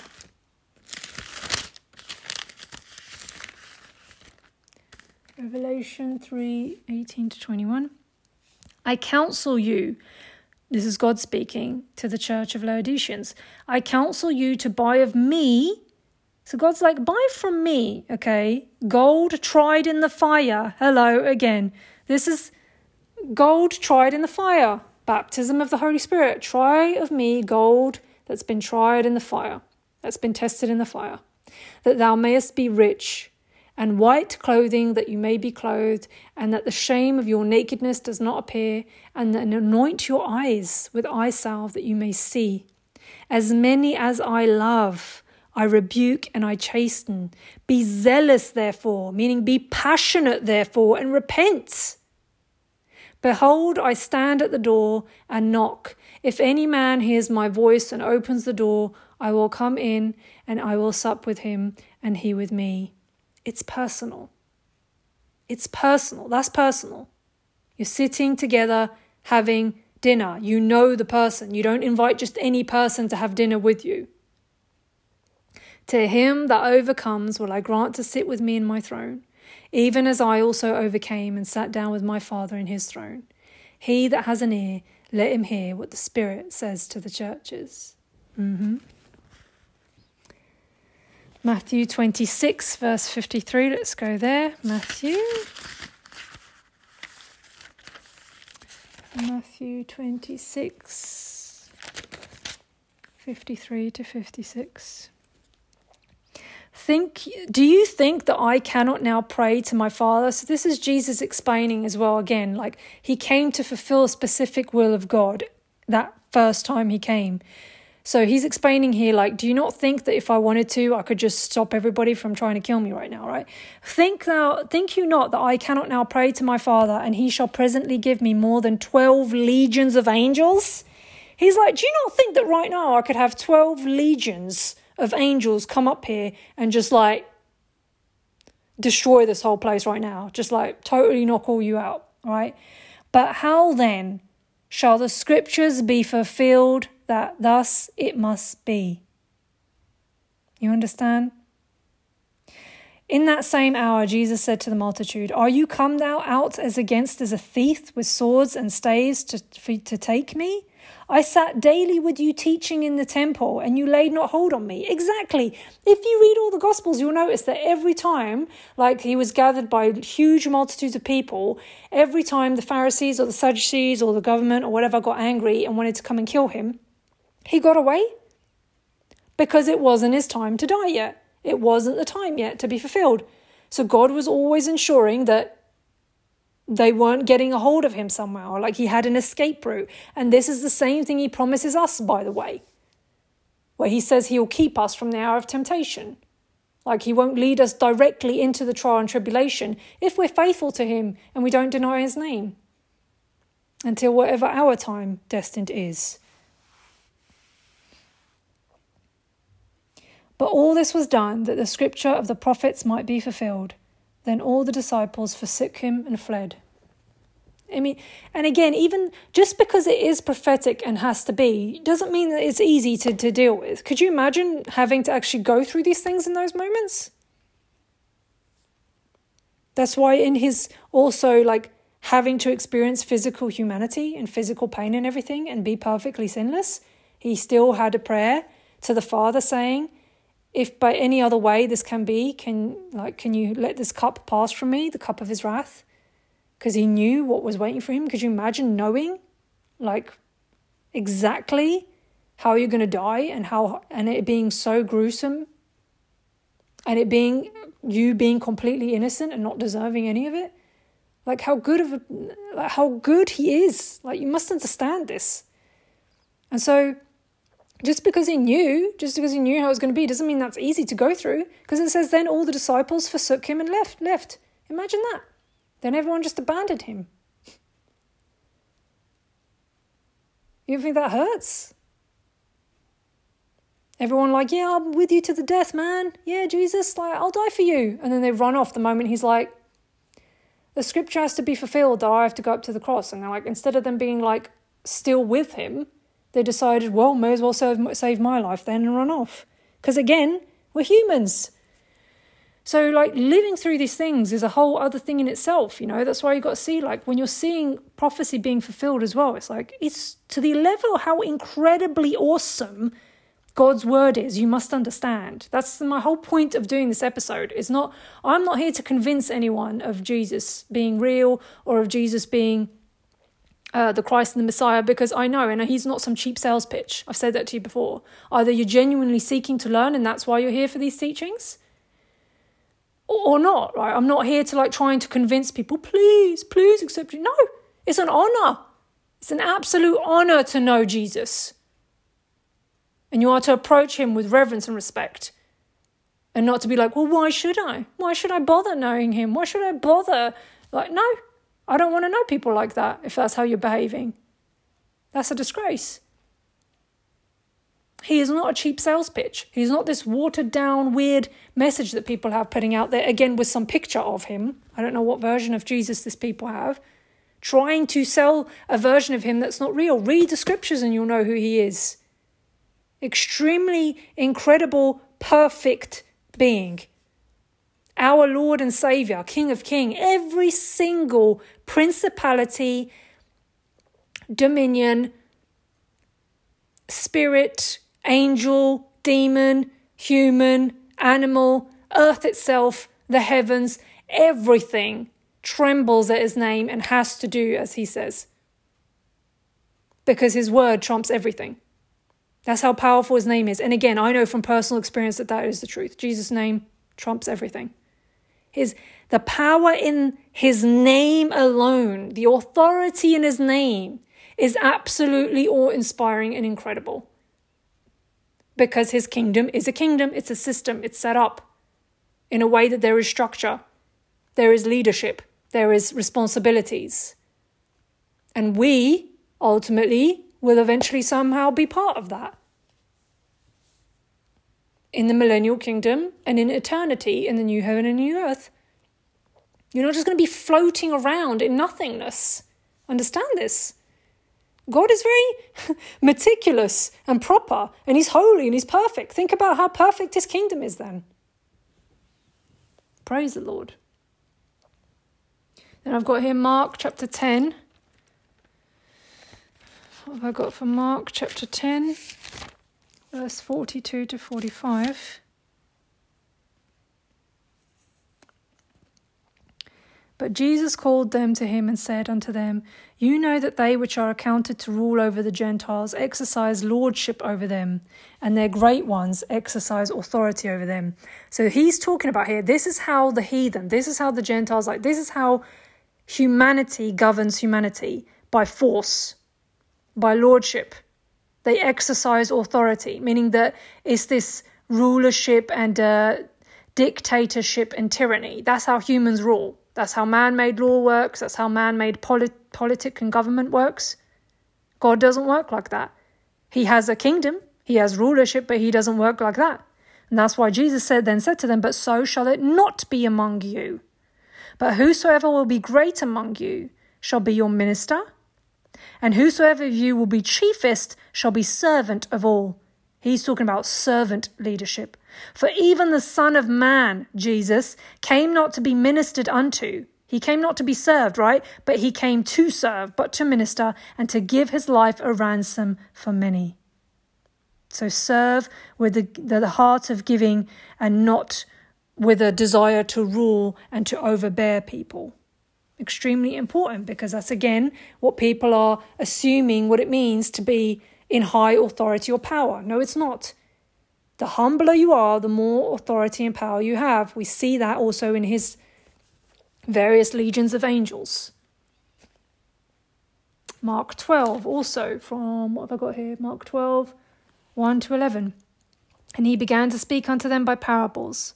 A certain man planted a vineyard and set a hedge about it, and digged a place for a wine fat, and built a tower, and let it out to to uh, gardeners and went into a far country. Now, this is another parable he's telling, which is explaining basically everything that has happened throughout all of the history, the thousands of years from Moses to the prophets, and now up to what will happen to Jesus, that they will kill him and what will happen. And listen to how he explains it with this parable of a man that has a vineyard, he gives it to, to gardeners, and he goes away to a far country. And as the season at the season of the harvest, he sent to the gardeners a servant, that he might receive from the gardeners the fruit of the vineyard. And they caught him, and they beat him, and sent him away empty. And that he's talking about the prophets here. So they would take him, and anytime someone spoke God's word, they hated the prophet, they beat the prophet, they rejected the prophet, and again he sent unto them another servant, and at him they cast stones and wounded him in the head, and sent him away shamefully handled. And again he sent another, and him they killed, and many others, beating some and killing some. Again talking about his prophets. Having yet therefore one son, listen, having one son, his well beloved, he sent him also last unto them. Did you hear that? Sent him last unto them, saying, Surely they will reverence my son. What did I tell you? It's your heart that has to change. And he said that if you're not going to be listening to prophets, if you're not going to listen to the fact they have to sacrifice animals, and that doesn't change your heart, the innocent, innocent animal has to die for you, surely my only begotten son, the sinless, sinless man that came to die for you, surely that will change your heart, right? But those gardeners said among themselves, This is the heir, or, or this is the heir, which is like the next in line to the throne. Come, let us kill him, and the inheritance shall be ours. And they took him and killed him, and cast him out of the vineyard. Speaking of what they did to Jesus, or what they were going to do. Again, that's even Jesus speaking of himself prophetically. What shall therefore the Lord of the vineyard do? So, what shall like the king of the vineyard do? What shall the, the person that owns the vineyard do after all of that? He will come and destroy the gardeners and will give the vineyard unto others. And he's talking about the second coming there. And he's talking about how the judgment will come and the wheat and the tares will be separated. And the wheat, which are God's children, those who chose him, who are born again, shall be gathered into his barn, which shall be kept safe and protected by him.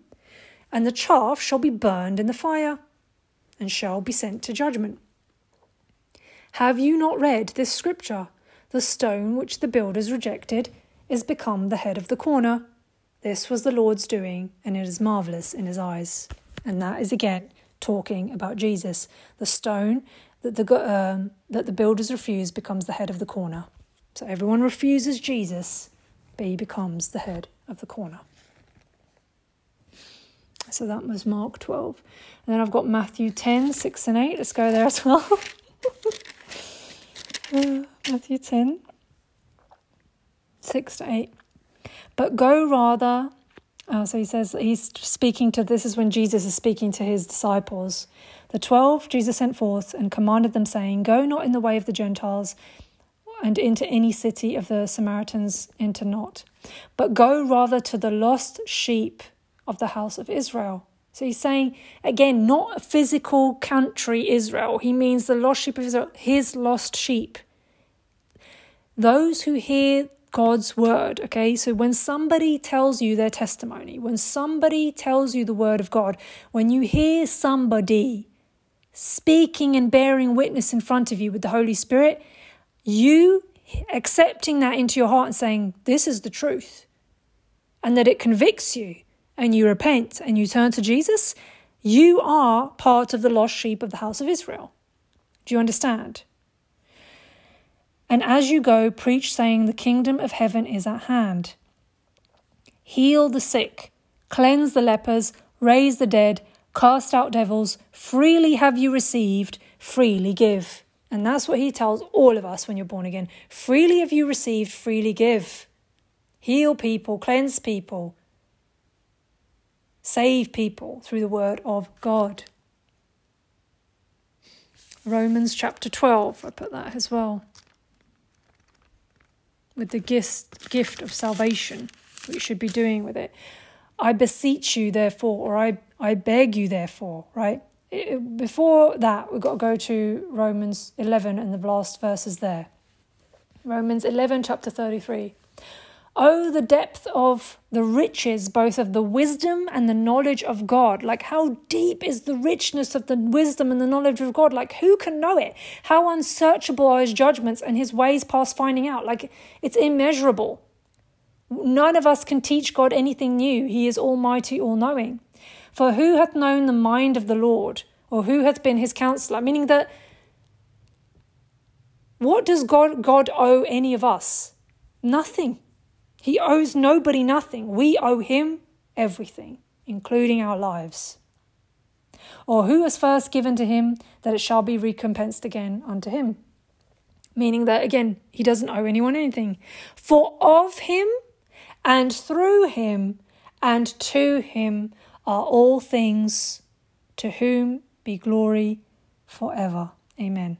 So, of him, through him, and to him are all things. What did I say to you in the beginning? Everything is about Jesus. That's the whole point. And you glorify the Father through Jesus Christ. Through your knowledge of Jesus and through your relationship with Jesus, you glorify the Father. And that's why he then says, I beseech you, therefore, brethren, by the mercies of God, that you present your bodies a living sacrifice, living, not dead, lazy, doing nothing, just waiting for this all to be over. A living sacrifice, active, passionate, alive, sparked, burning fire. A living sacrifice, holy. What does it mean to be holy? Set apart, not defiled, not perverted, holy. Acceptable unto God which is your reasonable service. That's right, it's a reasonable service. It's not too much to ask for, it's not impossible to ask for. It is your reasonable service. Reasonable. And be not conformed to this world, although the world will absolutely hate you. Be not conformed to this world, but be transformed by the renewing of your mind, and that is daily. You're daily renewing your mind through the sanctification of Christ. You renew your mind. That's why you continually read the Word of God, because you're feeding yourself with spiritual food, renewing your mind continuously. God is continuously teaching you more things and showing you answers, showing you the way. Where can I be of service today, Lord? Sanctify me in this, Lord. Help me purify this in me.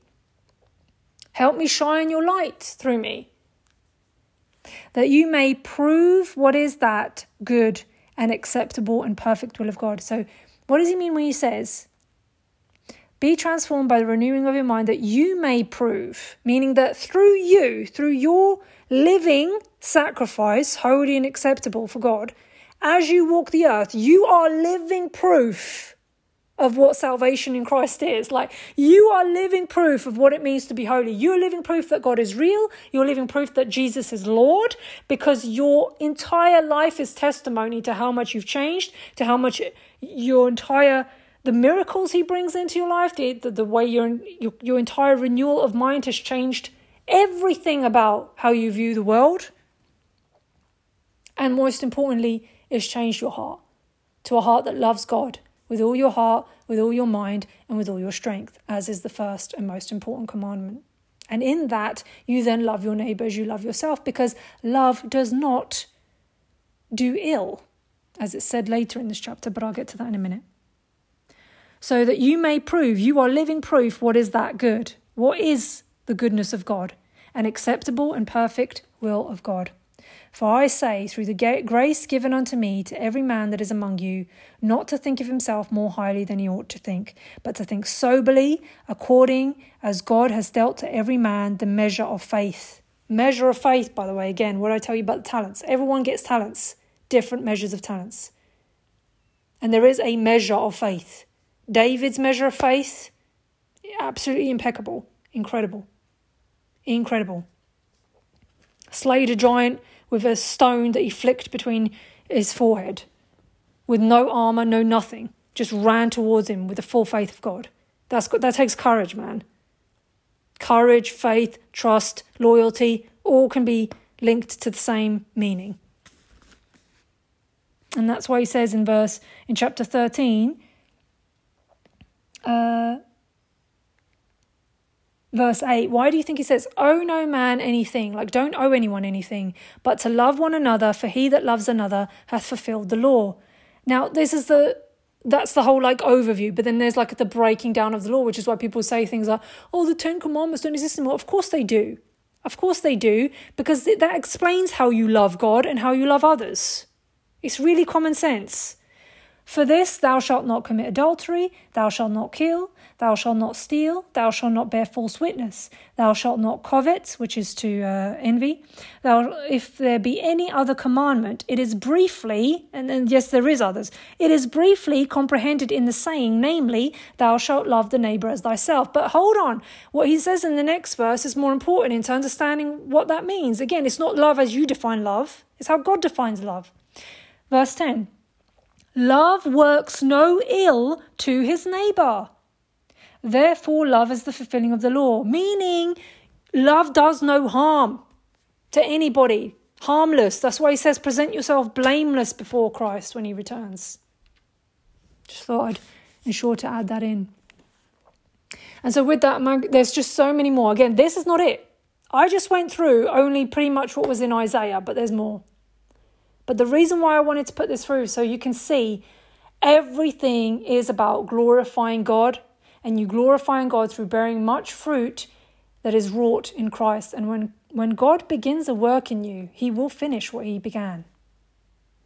It's called to be perfect. And perfect means not the way humans think about it, but means finished all the way. Finished all the way. That's actually in Revelation. I want to find that. Meaning to follow all the way through to the end, which actually makes a lot of sense to when he's always saying in Revelation, He that endures to the end. That's why saying, Make yourself perfect, as in endure to the end, follow through to the end, finish what you started. And he's saying, God will finish what he started in you. That's what I'm saying. Like, if you're actually truly born again, God won't forsake you. No matter what your external life is going on, or you think that like you stumbled a lot or whatever, like God will finish the work in you if you continually call upon Him and be as faithful as David was faithful. In chapter 3, when he writes to the angel of the church in Sardis, he says, I know your works, that you are have a name for yourself that you live, but you are dead. It's like it's a front. Be watchful. So it's the same as being lukewarm. Be watchful and strengthen the things which remain that are ready to die. As in, hold on to what I first taught you. Don't fall away. Don't forget. Don't forget me. Don't forget the whole reason and purpose why you were born again in the first place. For I have not found your works perfect before God. Perfect meaning I have not found your works finished till the end. I have not found your works followed through, followed all the way. Endure till the end. Remember, therefore, how you have received and heard, and hold fast and repent. If therefore you shall not watch, I will come on you as a thief, and you shall not know what hour I will come upon you. So that's what he's saying, like, endure till the end. And that's also why in Revelation chapter 1, he tells us himself in verse uh, 18 I am he, Jesus, that lives and was dead, and behold, I am alive for evermore. yes, he is. In case you're wondering, Jesus is very much alive right now, here today. And I would very much suggest to you that you cry out to God, that you ask Jesus to reveal himself to you that you repent of your sins, that you may be saved. And have the keys of hell and of death. Write the things which you have seen, and the things which are, and the things which shall be hereafter.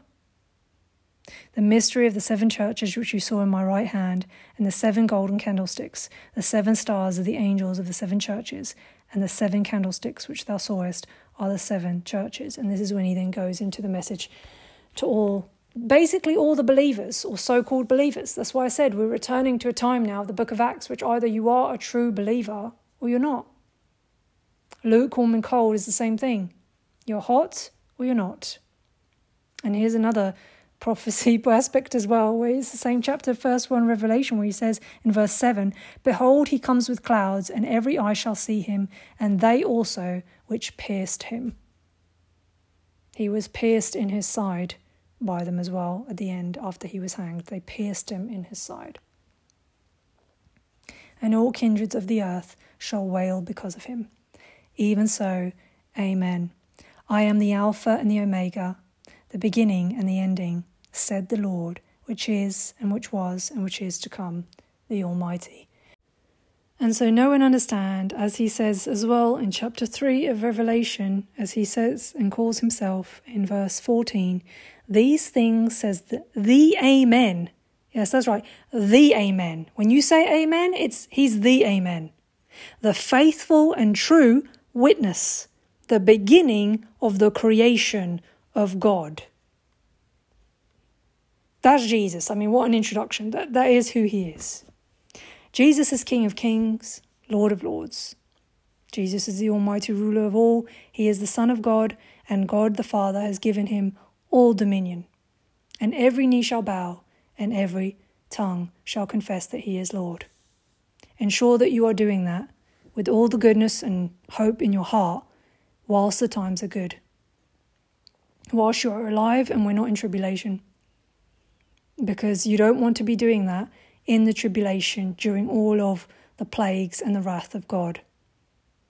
But even so, when it comes to that point, I don't know where people's hearts are to still want to blaspheme God in seeing all of the truth of His word and His glory. Which I think is why, in the end, it ultimately just shows who you are. It shows whether your heart is a heart of God or your heart is wicked, whether you're the seed of Jesus or the seed of Satan. And that means from your heart, not like physically bloodline. It means like, who does your heart belong to? Does it belong to God or does it belong to this world? Choose wisely. And until next time, God willing, all glory be to the one true living God, Yahweh, and his only begotten Son, Son, come Lord Jesus. Amen.